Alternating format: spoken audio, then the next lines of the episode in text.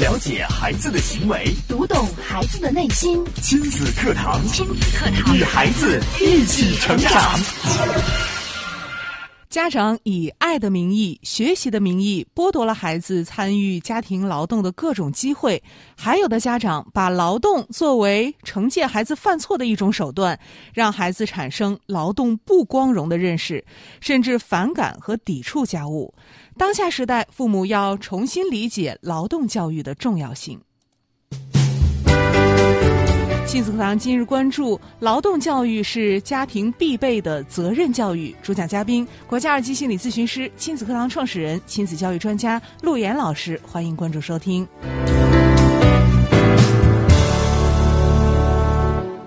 我是主持人潇潇，我们有请今天的嘉宾陆岩老师。陆岩老师好。大家好，亲子课堂的各位亲友，九三一的各位听友，大家好。今天陆岩老师要跟我们来说一说劳动了。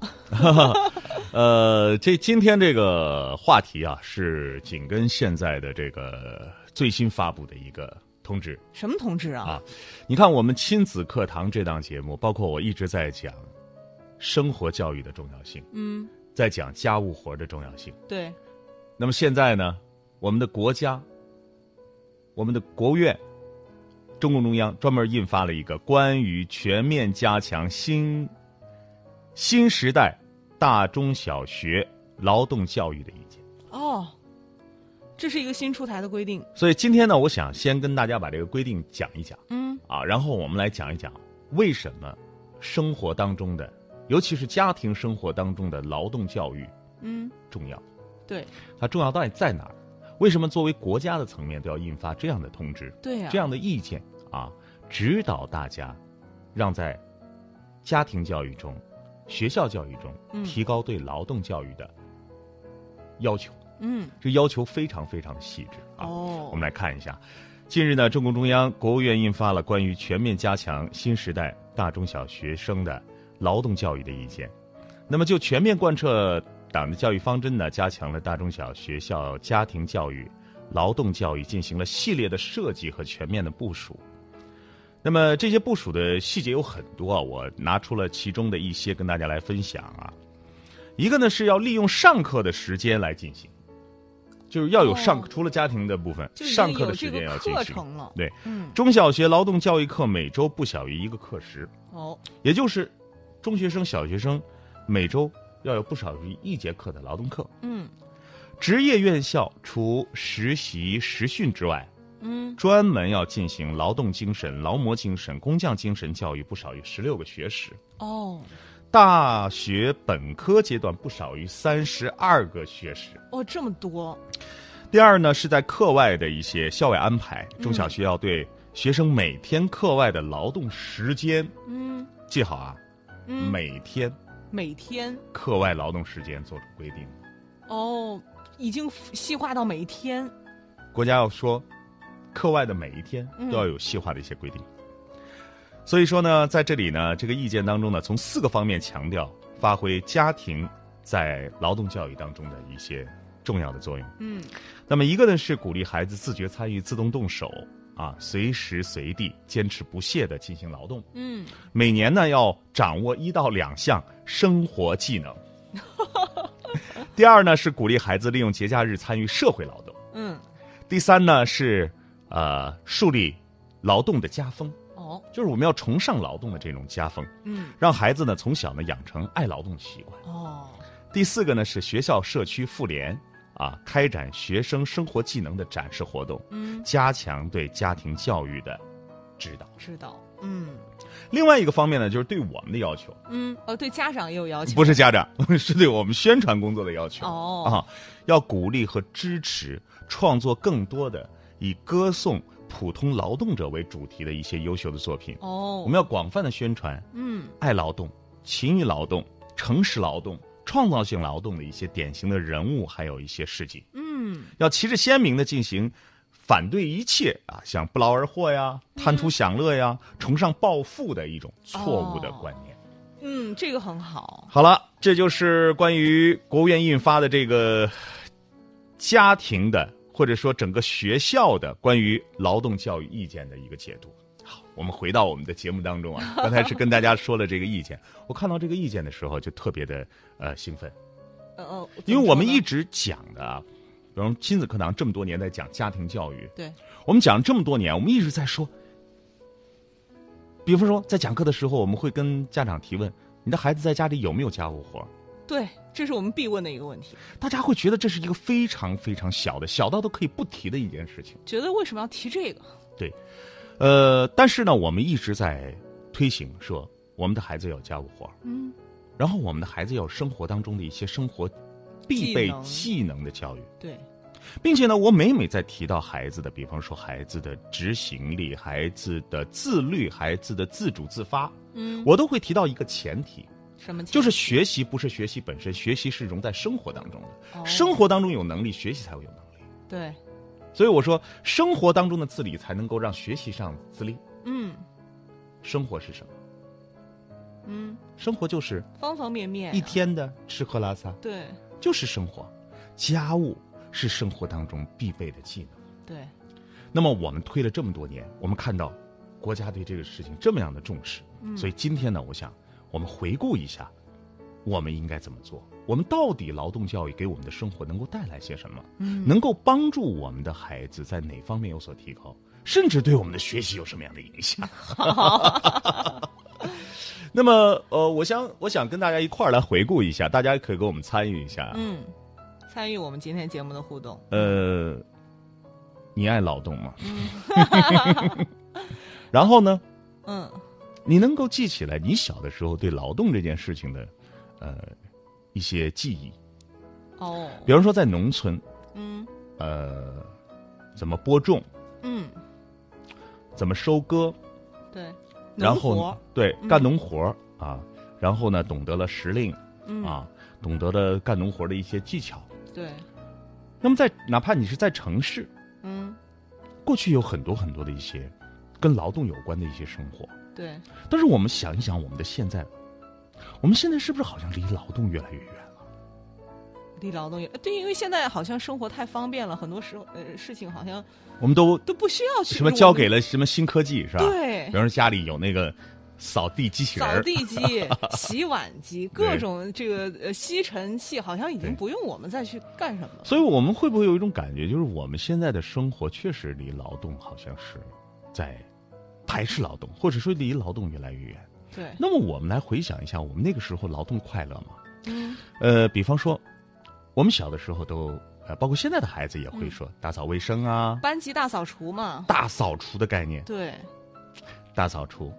男生女生合理分工。对，还有啊劳动值日生，哎，然后呢，男生呢都拿着大扫把的跑向了这个操场，是吧？对，可能开始也扫得不干净，但嗯慢慢总会掌握一些技能。是，啊然后呢，擦玻璃，嗯，那女生基本上在这个过程当中都掌握了这个玻璃到底怎么擦的技能。才不留水印儿啊，擦得干净亮堂啊，那么我在想啊，就我小的时候，我在上小学的时候啊，嗯，我们那时候都有一堂课， 什么课？劳动课哦，我们也有，啊。嗯，我说现在呢，我们可能这些课程呢变成了其他的一些课程的呃形式，但是你对看这一次的意见要求，嗯，以后这个劳动课还得回归课堂。对，还得加上，那么我在回想我小的时候参加这些劳动课，真的是给我的到现在，我觉得有很多很多的很让人觉得有趣而又温馨的一些回忆。那时候劳动课都干嘛了呀？不记得了， 那个时候劳动课是什么样的呢？就是哪个老师有什么劳动技能，嗯，或者说呢，学校里边啊，并不是非常非常忙碌的主课老师呢，就会带这个劳动课。嗯，而当年呢，我在这个劳动课上就学会了一些技能，比方说最早学会的技能呢，就是缝扣子。 对，我觉得那个时候的劳动是不是就是跟那个手工好像联系的更紧一点？然后我跟很多的人说，我说大家知道吗？我说我会，你会织毛衣？嗯我会打毛衣。嗯，我们都觉得不可思议。第一次听的时候，对觉，得大家觉得哎你怎么会打毛对衣就是？陆岩老师一米八多的个 子，就坐那儿打毛衣。大家想象一下这个情景。你看我会选毛线，我会选针，知道、哦，什么样的这个织法用什么样的针。真的吗？对，你知道什么叫元宝针吗？我不 知道这个选针还要选吗？不是都一要样要吗选要选要选，有粗有细啊，哦有有有带头的啊，哦有不带头的我。我就知道一个平针啊，平针，我知平道针是一种针，平针是是一种个针法。是一种技法，啊，最哦简就单的最一个基础的一个治法。嗯，平针、还有什么针？上针、下针、针哦，元宝针，嗯，还有是哦，这么还分这么多种，对。然后那个时候我们就充分的学，嗯最早是先打一个围巾，嗯就围脖，是最简单的。对嗯，然后呢打一个这个袜子，嗯，就开始转着圈儿，那个比较难了吧？对，五个针轮着转着转着打啊，打一这个都是袜在子。劳动课上 学的吗？老课上学的，哦，因为我们那个老师呢，就是喜欢大毛 衣，你知道吗？带动我们打毛衣。嗯，然后呢，最难的你知道是什么吗？是什么？手套。哦手套跟袜子，我觉得是差不多吧。哦不不不，这是哦一一点一点进阶的，你知道吧哦？呃，这个围巾是第一步嗯、啊，袜子是第二步，嗯，最高级的那个就是手手套。你想想，五个指哦头对，，还有五个指头，不像袜子就支支成个桶就可以了。对对对对，一步一步进阶的。然后，我想大家小的时候，这个对于劳动可能有各种各样的认识啊。比如说，小的时候我们会到这个野外嗯，刨红薯，对，挖个坑嗯啊，然后生个灶，对，然后烤红薯啊，这些经历都留下了很多。呃，我记得我还有一个很重要的一个劳动经历，我嗯也在节目当中分享过。我说小的时候，所有的孩子都希望自己能够得到老师的关注，嗯然后都想成为一个优秀的孩子。嗯所以那个时候呢，一道杠、二道杠、三道杠，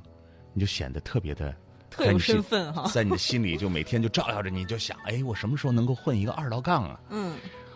最后我就混上了。哦。那那时候我是一个，我的人生的第一个二道杠是什么嗯委员是呢？什么那个职务是吧？啊，什么职务呢？嗯，那得是劳动委员。劳动委员哦，哎你其他委员咱也混不上啊， 咱们这水平也不 高， 是因为打毛衣得上的吗？ 真不不是， 是干嘛呢？是生煤火的得上哦，生煤火，嗯，的，梁过老去师跟的我们没讲过，没有对没有，没有集中供暖嗯，啊，这个每天呢你要第一个第一个到，天煤是吧？然后呢晚上要最后一个走，嗯，晚上要把这个煤火给封好，哦，封炉之后呢，早上要第一个过去，把第一块儿还微微热的煤放在最下面，然后再把这个炉火再给升起来，嗯，就靠着这个技能哦，获得了二道杠。哦，我觉得这个技能也不简单啊。所以我回想，就我们在小的时候，这个劳动啊，呃，被提到很高的位置。对，那么现在我们生活条件越来越好，好像很多东西都不用劳动了，是，但是这是在这样的一个时间里边，嗯，我们想跟所有的家长朋友提出的就是家庭、家务活、劳动的重要性。对。就是刚刚陆岩老师提到的是，这个他在这个学校里面啊，不管上劳动课也好，或者是担任劳动委员所做的这些这个劳动啊，其实嗯我觉得我回想起来了，劳动还真是家务活儿，啊哈，就是这是一个好妈妈嘛，好呃媳、好媳妇儿啊，就是呃真的，我觉得我会做家务，真是从小被我妈练出来的。哦因为她上班忙，尤其是在放假的时候，嗯就早上已经给我安排好了，啊，说你今天要帮我把地拖一遍，嗯嗯，然后中午快回来的时候，你十一点半左右的时候，啊你要把米饭蒸上，啊哈，然后你起码把菜给我给我洗好，嗯这样的话我回来直接炒就行了。啊，所以以到现在，我蒸米饭蒸的特别好，嗯软硬适中，我觉得都是在初中的那个时候啊练出来的。嗯所以我真的，我就是我印象最深刻的家务活就是嗯擦地板和蒸米饭。所以我们经常会这样说法啊，说一个懒娘养出来一个勤快孩子，嗯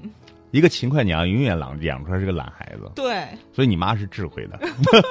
他那时候真的是太忙了，因为十二嗯点下班回来，赶紧做了饭，下午两点就又上班了，中午嗯时间特别短，所以就我就必须在假期就要担任这个工作。对，现在我们很呃很多的家庭是这样，就是我们想把更多的精力都放在孩子的身上。对其实这个时代比任何一个时代都更关注孩子，对，但是我们要知道这个关注孩子的方向、嗯范畴、分寸。对所以我们现在这个时代更关注孩子了，所以很多时候我们可能不会让孩子陷入在这样的一个局面当中，说：“哎呦，我没有办法做饭，所以你中午要回来做饭。”对可能我们想着拿着钱啊，你中午找一个午托，或者说现在我们各种点各个样的外方卖式，嗯都去解决这个问题。是但是我们回到生活的层面，他将来总是要掌握这个技能的。对那么现，那么我们说到这儿呢，我们就想跟大家来，首先第一个这个概念啊，劳动教育是让大家真劳动教育掌握技能是劳动教育的最重要的一项吗？嗯就是我们会打毛衣很重要吗？嗯，现在我们看来，这谁还打毛衣啊？还有呢，你蒸米真的很重要吗？现在那电饭锅特别好，就是不管你啊加的水多水少，它蒸出来都好吃啊。对所以我觉得我要告诉大家的是，关于家务是否能够提高一个人的技能，它是排在第二位的，哦，还排在第二位的。嗯就并不是说我们少了这个技能，我们就好像生活品质有了很大的下降，对不是这样的，那排在第一位的是什么？是什么呢？呃，我们举一个例子，嗯我们总觉得在家务活这件事情上嗯有两种教育的观点啊，一种教育的观点呢是，但凡孩子做了一项家务活，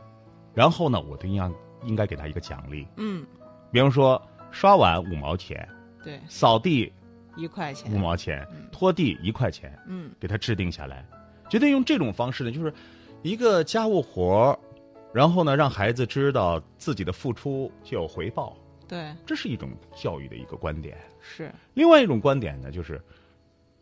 你就应该干家务活儿嗯啊，我我这么辛苦，你也应该呃，你也应该辛苦，你也应该干。对，啊。那么这两种观点有什么不同呢？很多的人就会混淆，嗯，到到底底我哪一跟种对啊？该奖励还是不该奖励。对啊，还有一种就是你压根儿不用干这些，你干它干嘛？嗯你只要好好学习，这些都不干。对，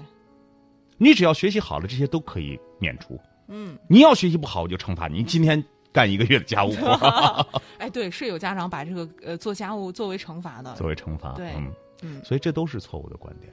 哦，都错了，都是错误的观点。嗯，其实家务活不是简单的培养他一个技能，哦，家务活是让孩子在家庭当中找到他的存在感和他的嗯价值感。哦，那么找到他的存在感和价值感，才能够体现他的重要性。嗯，我经常给大家讲这个例子，我说我给我女儿制定的第一个家务活就是扔垃圾，扔垃圾挺简单的，挺简单的。嗯，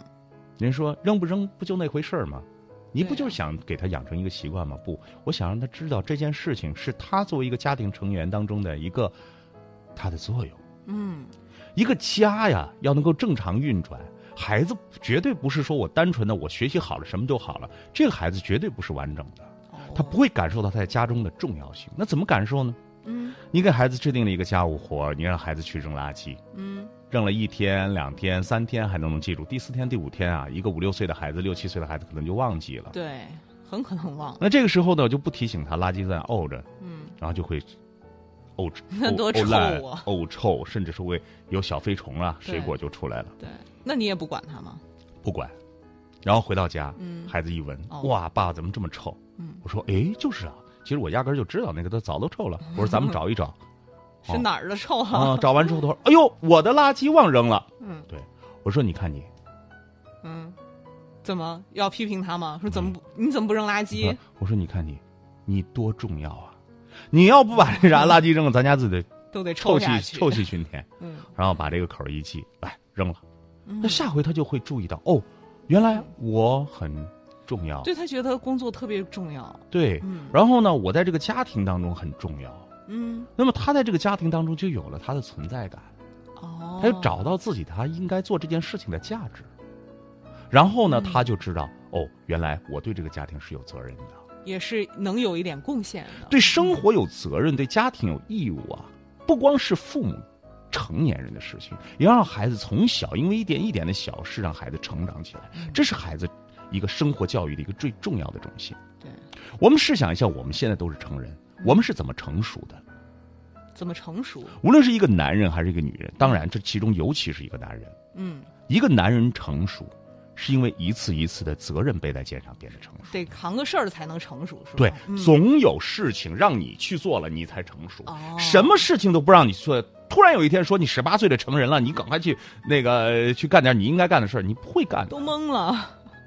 你说你该结婚了，哦，我该结婚了嗯啊！你该找工作了，哦，我该找工作了。他永远不知道自己的责任在哪里。嗯那么我经常有时候讲课的时候，我跟大家来分享，我说我什么时候突然觉得哦，我长大了。嗯我什么时候突然觉得哦，我有责任了？嗯，完全都是在每一次父母没有办法，就完全放手，或者说是没有办法不放。就像你说的，嗯，你中午做饭那件事情，对他确实很嗯忙，对，没有办法，怎么办呢？嗯，只你有就我来，去做了。对，可能开始的时候还会觉得别人都不做，为什么我做？对，我觉得啊可能还这会这有什么好做？这地有什么好拖？这地上也没什么呀。但慢慢在生活里边，你就会明白其中的道理了。对，慢慢的，你也会享受在这样的一个过程里边，是的，在一点一点的小的这个责任的承担过程当中，你会觉得哦，我很重要。嗯。然后真的是这样，你能够体会到哦，我能够感受到你的付出。对，但是如果说我们让孩子在成长的过程当中，你不用一些小事去规范他的话，他永远没有办法理解到底劳动的意义在哪里。嗯，我都学习这么好了，我还劳动干嘛？ 所以说，曾经我们听过听到过的故事，什么少年班去了之后，爸爸妈妈都得陪在身边，什么鞋带儿不会系了，对对是吧对？呃，这个呃碗不会洗了，就是最基本的那些生活技能都不不具备的时候嗯对，他也没有办法真正的能够持久生活。生命是丰富的，嗯，是需要生活来支撑的，对，不是靠着自己在学习上的表现、成绩上的出色，他就能够应付生活，那都是一种幻想。对我们家长总觉得这个学习才是最重要、最光荣的，好像劳动没那么光荣。对，嗯并且呢，你会发现，劳动力啊，就是劳动的这种能力，嗯，会让你能够有持续学习的动能。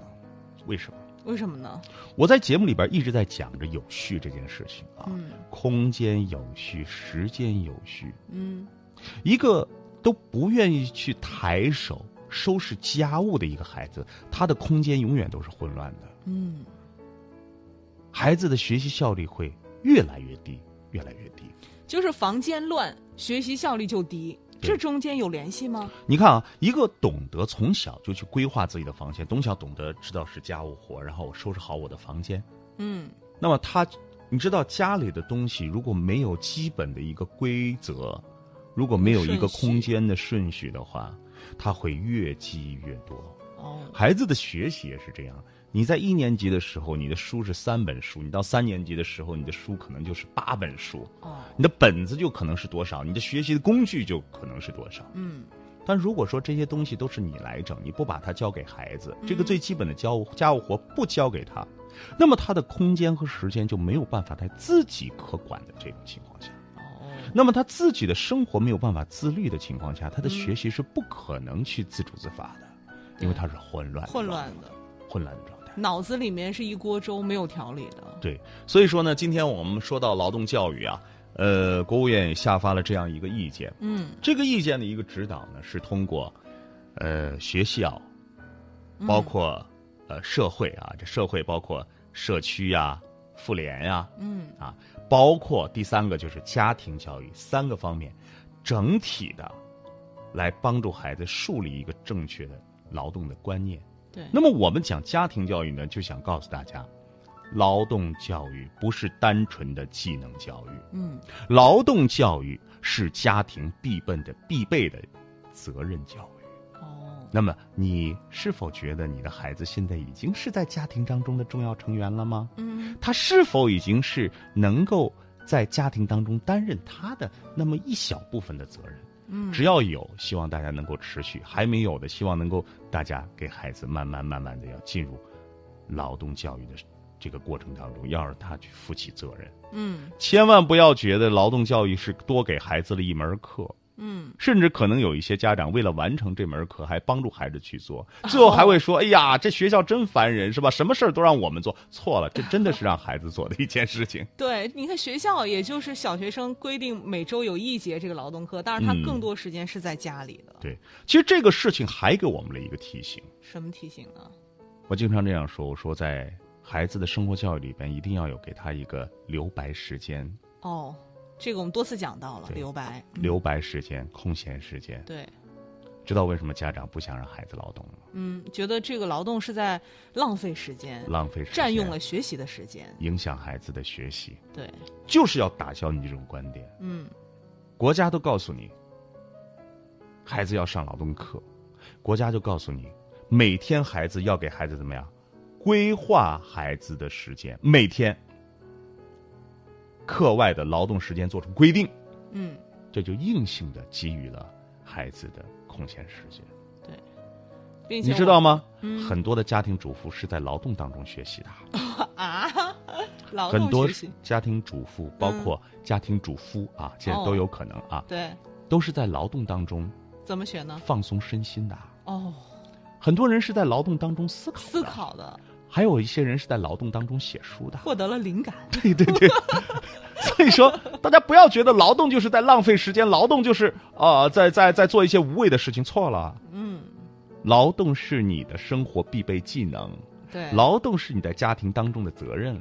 劳动体验了你的存在感，劳动体现了你的价值。对，哎，我们听那些，呃，就是有一些地方的那种山歌啊、民歌嗯啊，那不都是广大的劳动群 众在生产劳动的过程当中，呃，去去创激发灵感创作出来的，并且现在是非物质文化遗产。对，嗯，还有一点我最后要提的，你看一个劳动引出来了我们节目多少的这个核心的观念啊，嗯，劳动